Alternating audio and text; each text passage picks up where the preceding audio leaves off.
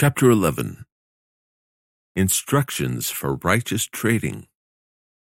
All who follow in the way of Mr. Badman consider this to be a frivolous question. It's also a difficult question, yet I will endeavor to outline an answer for you. First, in regards to your question, is the matter of how a man with a careful conscience should handle this. Secondly, it asks how he should prepare himself in the practice of it. As for the first part of your question, a person must observe what has already been outlined, namely, that he must have integrity toward God and love toward his neighbor. Along with this, I will add that he needs much fairness in his dealings. Therefore, in his practice, let him stay within the limits summarized in those eight reasons we just covered. These establish that in their dealings with others, men should do nothing other than deal justly and mercifully. In so doing, there's no great fear of wronging the seller, the buyer, or himself. But in particular, here's how to prepare or instruct a man in this effort. First, let the tradesman or others take into account that in an abundance of great gains, they won't find what most men think, because all that a man has over and above what serves his present essentials, and to pay for what is needed, serves only to support the lusts of the eyes. For what good is there to the owners thereof, except the beholding of them with their eyes? Ecclesiastes 5 verse 11. Many times the gathering of riches is also a snare to men's souls. Scripture, For we brought nothing into this world, and it is certain we can carry nothing out. So that sustenance and covering let us be content with this. But those that desire to be rich fall into temptation and a snare, and into many foolish and hurtful lusts, which drown men in destruction and perdition. 1 Timothy 6, verses 7 through 9. Few see good by gaining riches, but Mr. Badman couldn't stand to think in this way. Second, consider that the realization of wealth through dishonest means, like he who gains wealth without good ethics, integrity, and love toward his neighbor, is a great offense against God. For this reason, he says, I have smitten my hand at thy dishonest gain which thou hast made. Ezekiel 22, verse 13. This manner of speech shows anger at the very making mention of the crime. Third, take into account that a little that is honestly acquired, though it might just yield a dinner of herbs for you at a time, is better than a fatted calf obtained in an evil manner.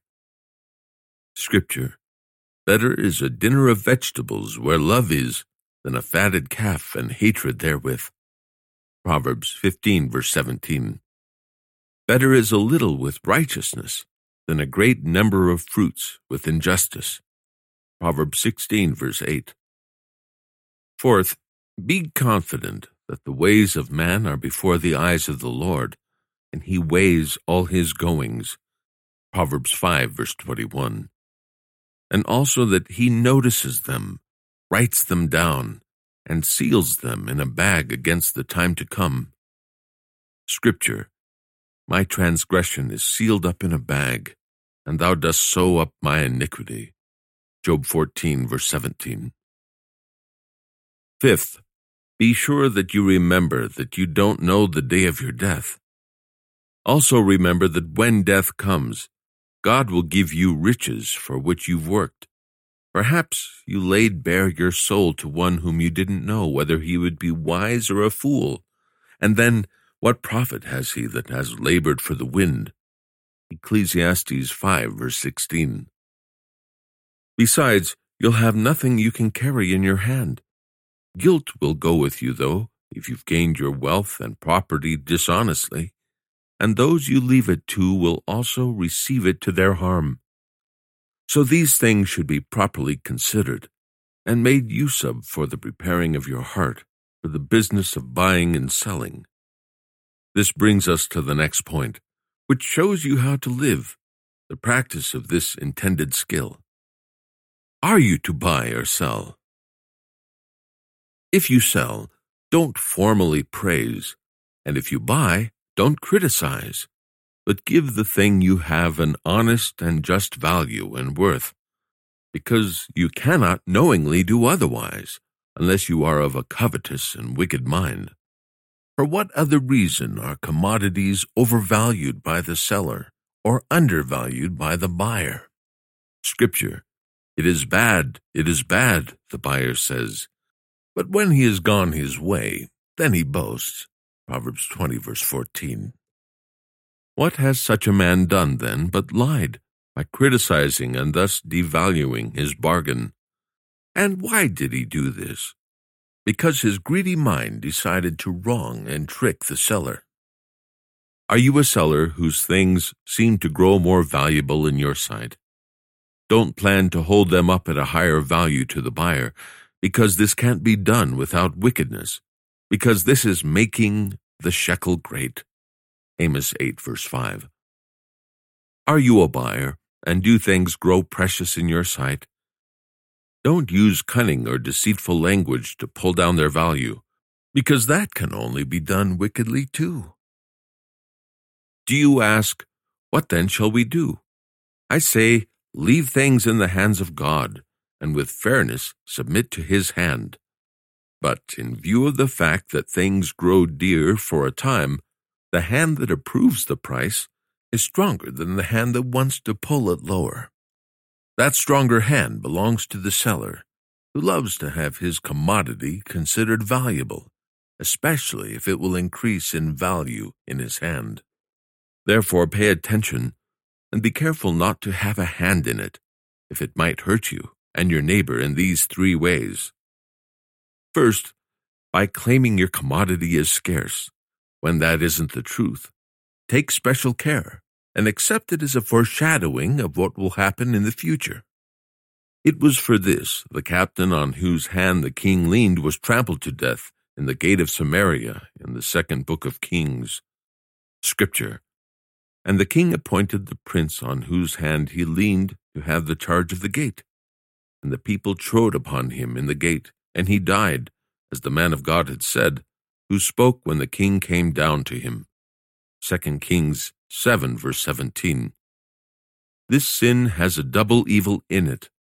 It denies the present blessing of God among us, and it undervalues the riches of His goodness, which can make all good things abound towards us.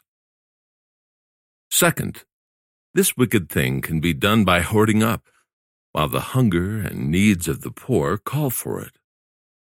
God shows his dislike against this as he allows the people to curse such hoarders. Scripture He that withholds the grain, the people shall curse him, but blessing shall be upon the head of him that sells it. Proverbs 11, verse 26. Third, but if these things come about, be grieved. Also be fair in all your selling, and be sure to let the poor have a small quantity, and sell your grain to those in need. When you sell, show mercy to the poor. For his sake, because he is poor, sell to him below the market price. This is an example of buying and selling with good conscience, with integrity. Don't wrong your buyer, and you will not be wronged, because God will surely reward you. Scripture Among the smooth stones of the valley is thy portion. They, they are thy lot. Even unto them hast thou poured a drink offering, thou hast offered a present. Should I not avenge these things? Upon the lofty and high mountain thou hast set thy bed, even there thou didst go up to offer sacrifice. Behind the doors also and the posts thou hast set up thy remembrance. For thou hast discovered thyself to another than me, and art gone up. Thou hast enlarged thy bed, and made thee a covenant with them. Thou didst love their bed wherever thou didst see it. Isaiah 57 verses 6 through 8. I've spoken concerning grain, but your duty is to let your moderation be known unto all men. The Lord is near. Philippians 4 verse 5.